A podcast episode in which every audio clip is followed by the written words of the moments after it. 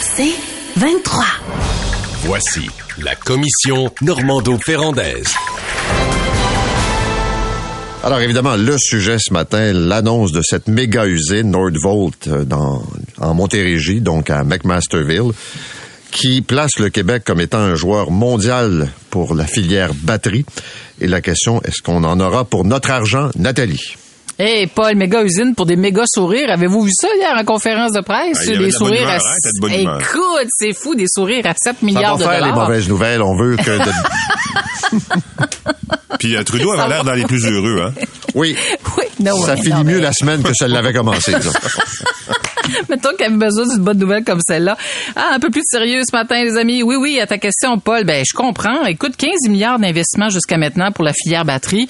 Le premier ministre hier a confirmé qu'il y aura un 15 milliards additionnel à venir. 16 000 emplois créés dans la filière, directement, là, 16 000 emplois directs créés avec la filière batterie. Non, mais écoutez, là, c'est jamais vu, on fait la vague. Cette annonce d'hier, pour moi, c'est un coup fumant.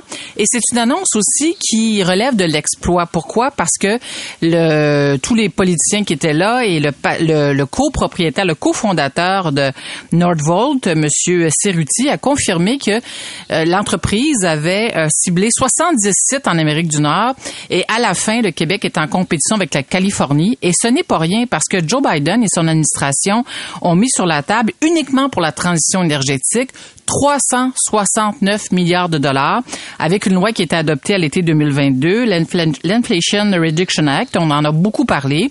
Euh, il y a un autre 52 milliards qui est annoncé pour le développement de microprocesseurs, mais uniquement pour la transition énergétique. Écoutez, les subventions, là, la pluie de subventions, euh, c'est incroyable du côté des, États-Unis. Donc, on se bat contre un joueur qui a beaucoup plus de moyens que nous.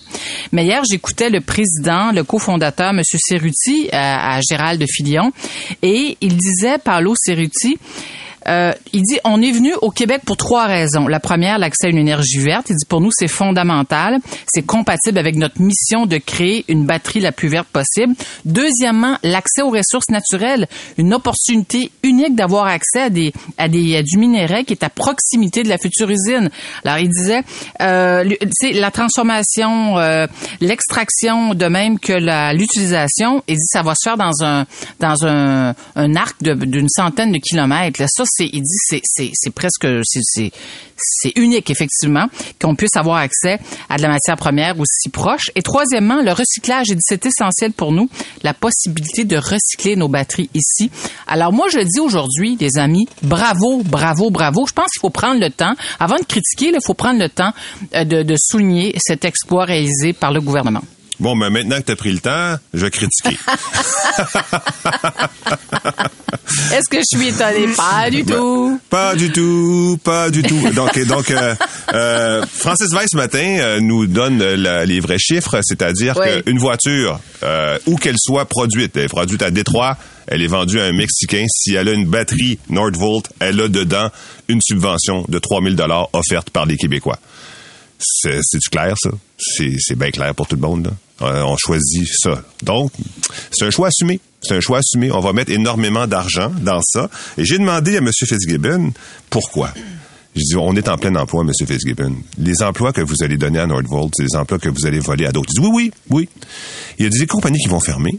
Des compagnies qui vont fermer parce qu'ils seront pas capables d'offrir les mêmes salaires que moi, je vais offrir avec Nordvolt. Puis je dis, vous l'assumez? Il dit oui, parce que l'inflation, il faut qu'on offre des emplois qui ont une croissance de, une croissance de- du, salaire qui est plus importante que l'inflation. C'est amusant ça, parce qu'ils sont en négociation avec le secteur public où ils offrent moins que l'inflation. 9% 9,5% sur 5 ans. Et donc, Monsieur Fitzgibbon, si c'est une shop, tu sais, euh, la shop euh, de débosselage euh, de Saint-Basile-le-Grand, il y a trois gars qui partent de la shop ça vont travailler chez Nordvolt, il n'y a pas de problème. Mais s'il y a trois gars ou trois femmes qui travaillent en, en éducation spécialisée euh, dans une école puis qui partent travailler chez Nordvolt, là, on a un problème. Et c'est exactement ce qui était écrit dans le journal hier en même temps. C'est pas moi qui l'ai inventé. Donc, euh, il y avait cet article qui disait Je suis parti, c'est une femme du Saguenay, je suis parti de- du ministère de l'Éducation, je suis allé travailler pour une aluminerie. Je gagnais 35 000, je gagne 100 000.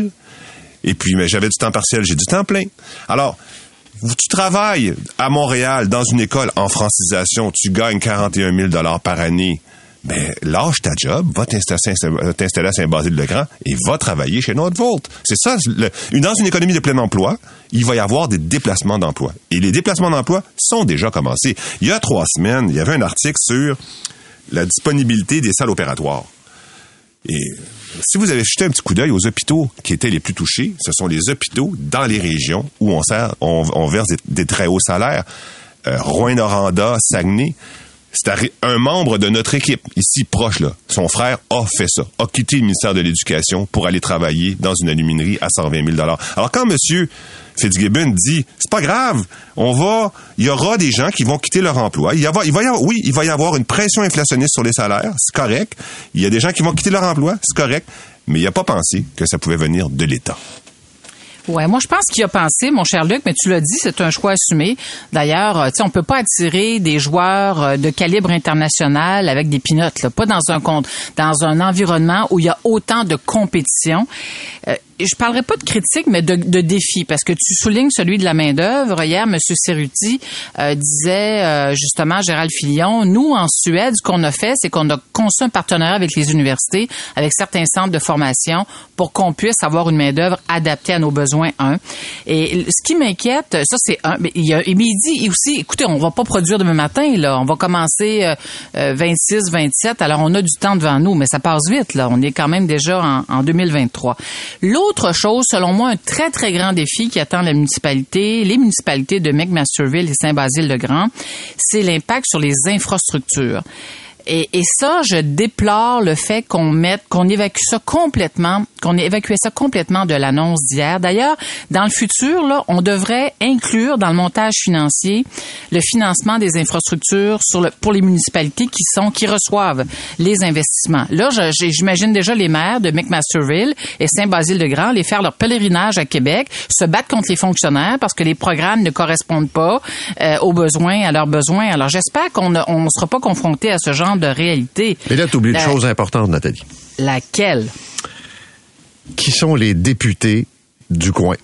Simon Jolet Barrette, Jean-François Robert, de côté de la CAQ, les infrastructures vont être faites. Hmm, ben voilà, ben beau. ça, C'était fort, t'es fort, t'es fort. oui, pas je l'avais pas. Non, mais je l'avais pas vu celle-là. Fitzgibbon a dit ce matin euh, que euh, on va accompagner les villes, puis on va investir dans les infrastructures.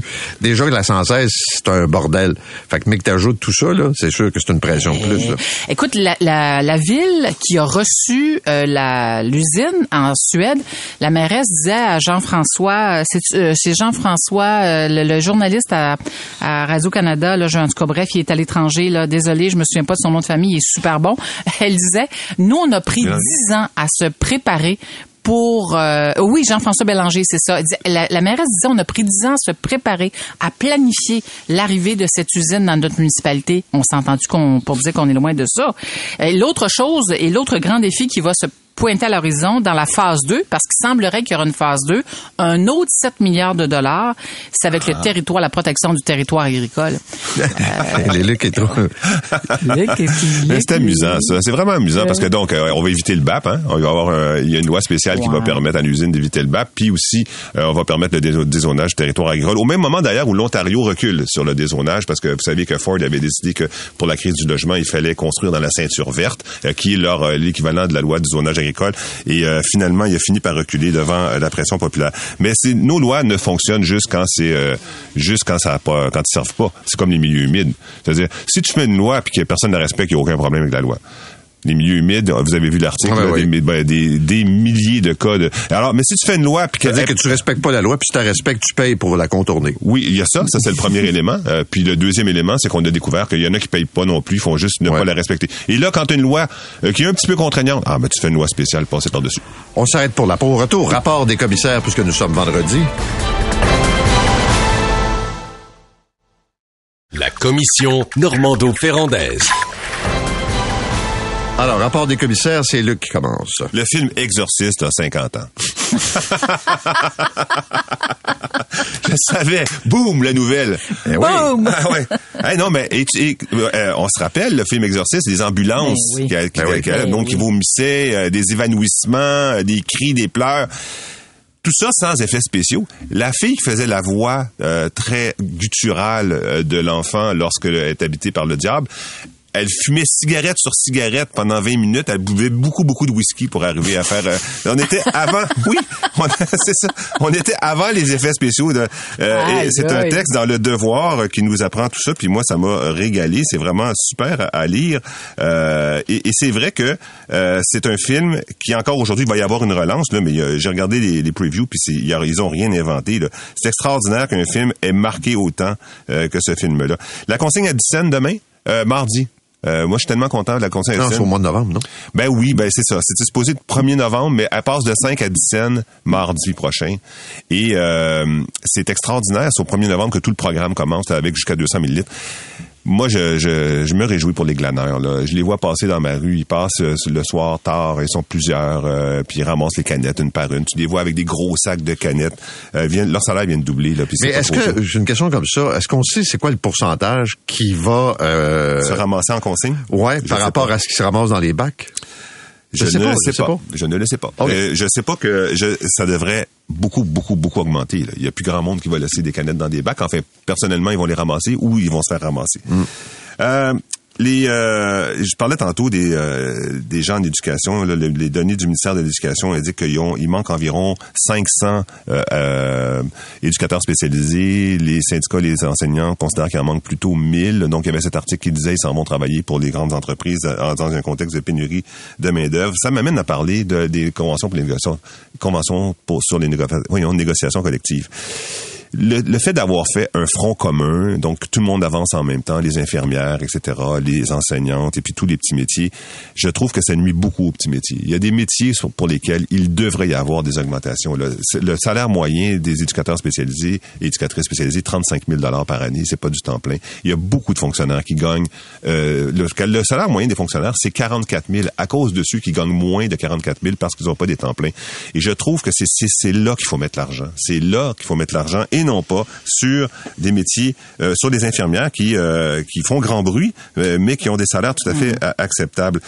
Là, je deux affaires sur l'international, la violence en Suède. Donc hier, en 24 heures. Euh, trois règlements de compte, ce sont euh, qui ont porté à 12 le nombre de décès depuis euh, un mois. Le gouvernement de droite n'en peut plus. 85 depuis le début de l'année pour une seule ville. C'est des gros, gros, gros, gros chiffres pour la Suède, c'est pays social-démocrate. Mais là, ils ont un gouvernement de droite, mais ils n'y arrivent pas quand même. Il y a une bataille entre gangs de, de rue euh, qui est liée à des euh, des, ba- des batailles euh, qu'ils avaient dans leur pays, en Turquie euh, notamment. Dans, dans ce cas-là, ce sont des Turcs. Et ce, ce mélange, ce mélange-là là, entre euh, des batailles, euh, euh, des luttes centenaires et un, marché de la drogue, ça donne des situations désespérantes en Suède, à Stockholm, à Marseille, à Bruxelles. Il y a une autre affaire dont je voulais parler à travers le monde, c'est les... euh, excuse-moi, je l'ai pas devant les yeux, je, je, je, l'ai- je l'ai oublié. Ah oui, ah oui, excusez-moi. Les sans-abri, les sans-abri euh, sur la côte ouest américaine. San Francisco, là, entre autres. là. San Francisco, Los Angeles sont les deux. euh, et ce sont des villes démocrates. Des villes démocrates, 439, 000 439 sans-abri par 100 000 personnes. Texas, État républicain, 85 sans-abri par 100 000 personnes. Pourquoi? Chercher l'erreur. L'erreur, c'est quoi? C'est le prix du logement. Juste le prix du logement. 1000 dollars moins cher au Texas que sur la côte ouest. Ça, ça veut dire quoi? Ça veut dire qu'ici, au Québec, le prix du logement, il faut s'en occuper. Il faut s'en occuper tout de suite. Et je demande, où est Mme Duranceau?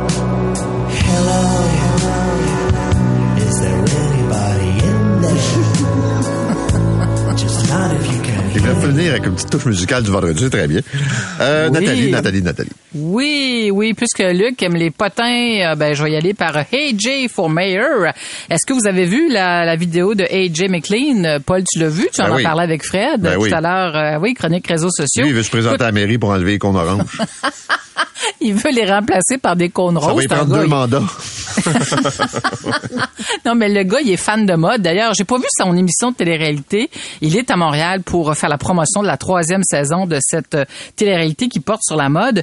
Il a fait, euh, ben, il a remarqué, en fait, il a fait une découverte euh, euh, de- ah, de- étonné le gars de voir autant de cônes oranges à Montréal. J'ai envie de lui dire, hey Jay, euh, écoute, savais-tu qu'au Québec, c'est c'est comme une maladie incurable, les cônes oranges, là, c'est parce qu'il n'y a pas juste Montréal, il y a tout le Québec. Non, mais vous rendez-vous compte, les amis, à quel point c'est devenu, on est devenu la risée. Quand un, euh, un gars aussi populaire qu'AJ McLean publie une photo, une, vidéo sur les réseaux sociaux, on s'entend que c'est toute euh, la planète web, qui est informée de ça. Moi, je trouve ça immen- immensément triste parce que c'est une belle ville, Montréal, mais on n'arrive pas à se débarrasser de ce fichu cône orange. D'ailleurs, je me disais, sur notre drapeau du Québec, on devrait remplacer les fleurs de lysée, par euh, les fleurs de lys, par des cônes oranges. Il me semble que ça serait plus représentatif de, de la présence du cône orange dans notre belle société distincte qu'est le Québec, n'est-ce pas? Arrêtez de vous braquer, Radio-Canada. Cette semaine, nous apprenait que le monde de la construction affiche de la résistance face à la volonté du gouvernement de moderniser le secteur de la construction. On est-tu surpris? On est-tu étonné? Je disais la nouvelle, là, j'avais envie de hurler. Je me disais, hey, les gars, les filles, ça n'a pas de maudit bon sens. En fait, c'est toujours le maudit discours syndical où on, se braque, on résiste, euh, on est contre, en fait, on fait la promotion du statu quo. Euh, on apprenait cette semaine avec, entre autres, la sortie du Conseil du patronat du Québec. En Ontario, ils ont 20, ils ont 6, six différents corps de métier en construction. Ici, au Québec, c'est 25.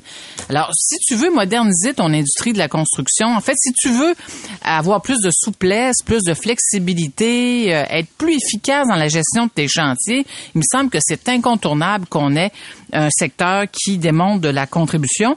Puis moi, j'ai envie de vous dire aujourd'hui, là, ce que l'industrie mériterait, puis là, je parle pas des hommes et des femmes qui militent, euh, c'est-à-dire qui travaillent dans l'industrie, je parle des, des, des organisations syndicales, c'est un bon coup de deux par quatre dans le front. C'est ça que ça leur prend pour qu'ils se réveillent, parce qu'à un moment donné, si on continue de faire la promotion du... Non, mais si on Wow. continue de faire la promotion ça se du... peut qu'ils ne prennent pas au sens figuré, ce que tu viens de dire. Oui, c'est ça. C'est au sens figuré en passant. OK. OK?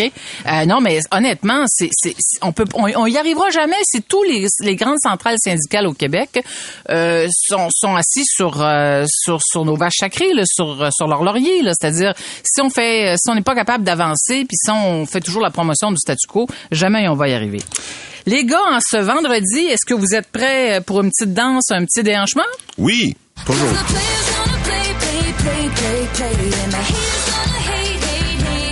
Hey! Taylor Swift. Le buzz de la semaine, exactement, les amis Taylor et Travis, le power couple de l'heure. Euh, Je disais, Luc, que t'aimes les potins, mais ça, c'en est, c'en est un, mais un gros, gros, gros, incroyable. absolument. Oui, Taylor Swift et Taylor Kelsey. J'entendais que cette semaine, Paul euh, Alain euh, te parler de cette de cette histoire, euh, de cette idylle entre les deux, les deux vraiment méga vedettes. Puis j'avais l'impression d'entendre Catherine euh, plutôt qu'Alain à Oui. ton à ton micro, tellement parce que c'est rare Mais c'est un mélange de de sport de McSween puis de Catherine. Tu comprends? C'est un peu les stars, le sport vrai. et le cash. Oui, c'est vrai. Écoute, la madame est fan des Girls. Le gars joue avec les Chiefs. Alors, ils, ils ont, trouvé un moyen de se réconcilier. Les Swifties, et moi, je savais pas ça. Les Swifties, c'est les fans finis de, de, de Taylor, sont bien excités de ce qui se passe actuellement. Euh, Est-ce que ça va durer? C'est la grande question. Puis la- les- l'histoire qui a fait beaucoup, qui a fait beaucoup jaser, c'est le fameux, ils se sont trouvés dans un resto, ils ont payé la facture de tout le monde, puis out, la gang, on s'en va. Moi, je trouve que ça met un peu de piquant dans notre vie, n'est-ce pas? Mais c'est pas facile pour une Taylor et un, un- une, euh, un- un Kelsey, un Mr. un Travis, c'est-à-dire de, de se retrouver en public euh, parce que tu passes pas inaperçu, on s'entend là. Alors, je trouve que c'est une très belle histoire qui méritait d'être soulignée cette semaine. Les gars, vous êtes-vous déhanchés un peu là? Euh, Oui. Un peu. Oui. Un peu. On, Un peut, peu, on, oui. peut- on peut se rasseoir. C'est pas pire, hein? C'est très bien. C'est 23.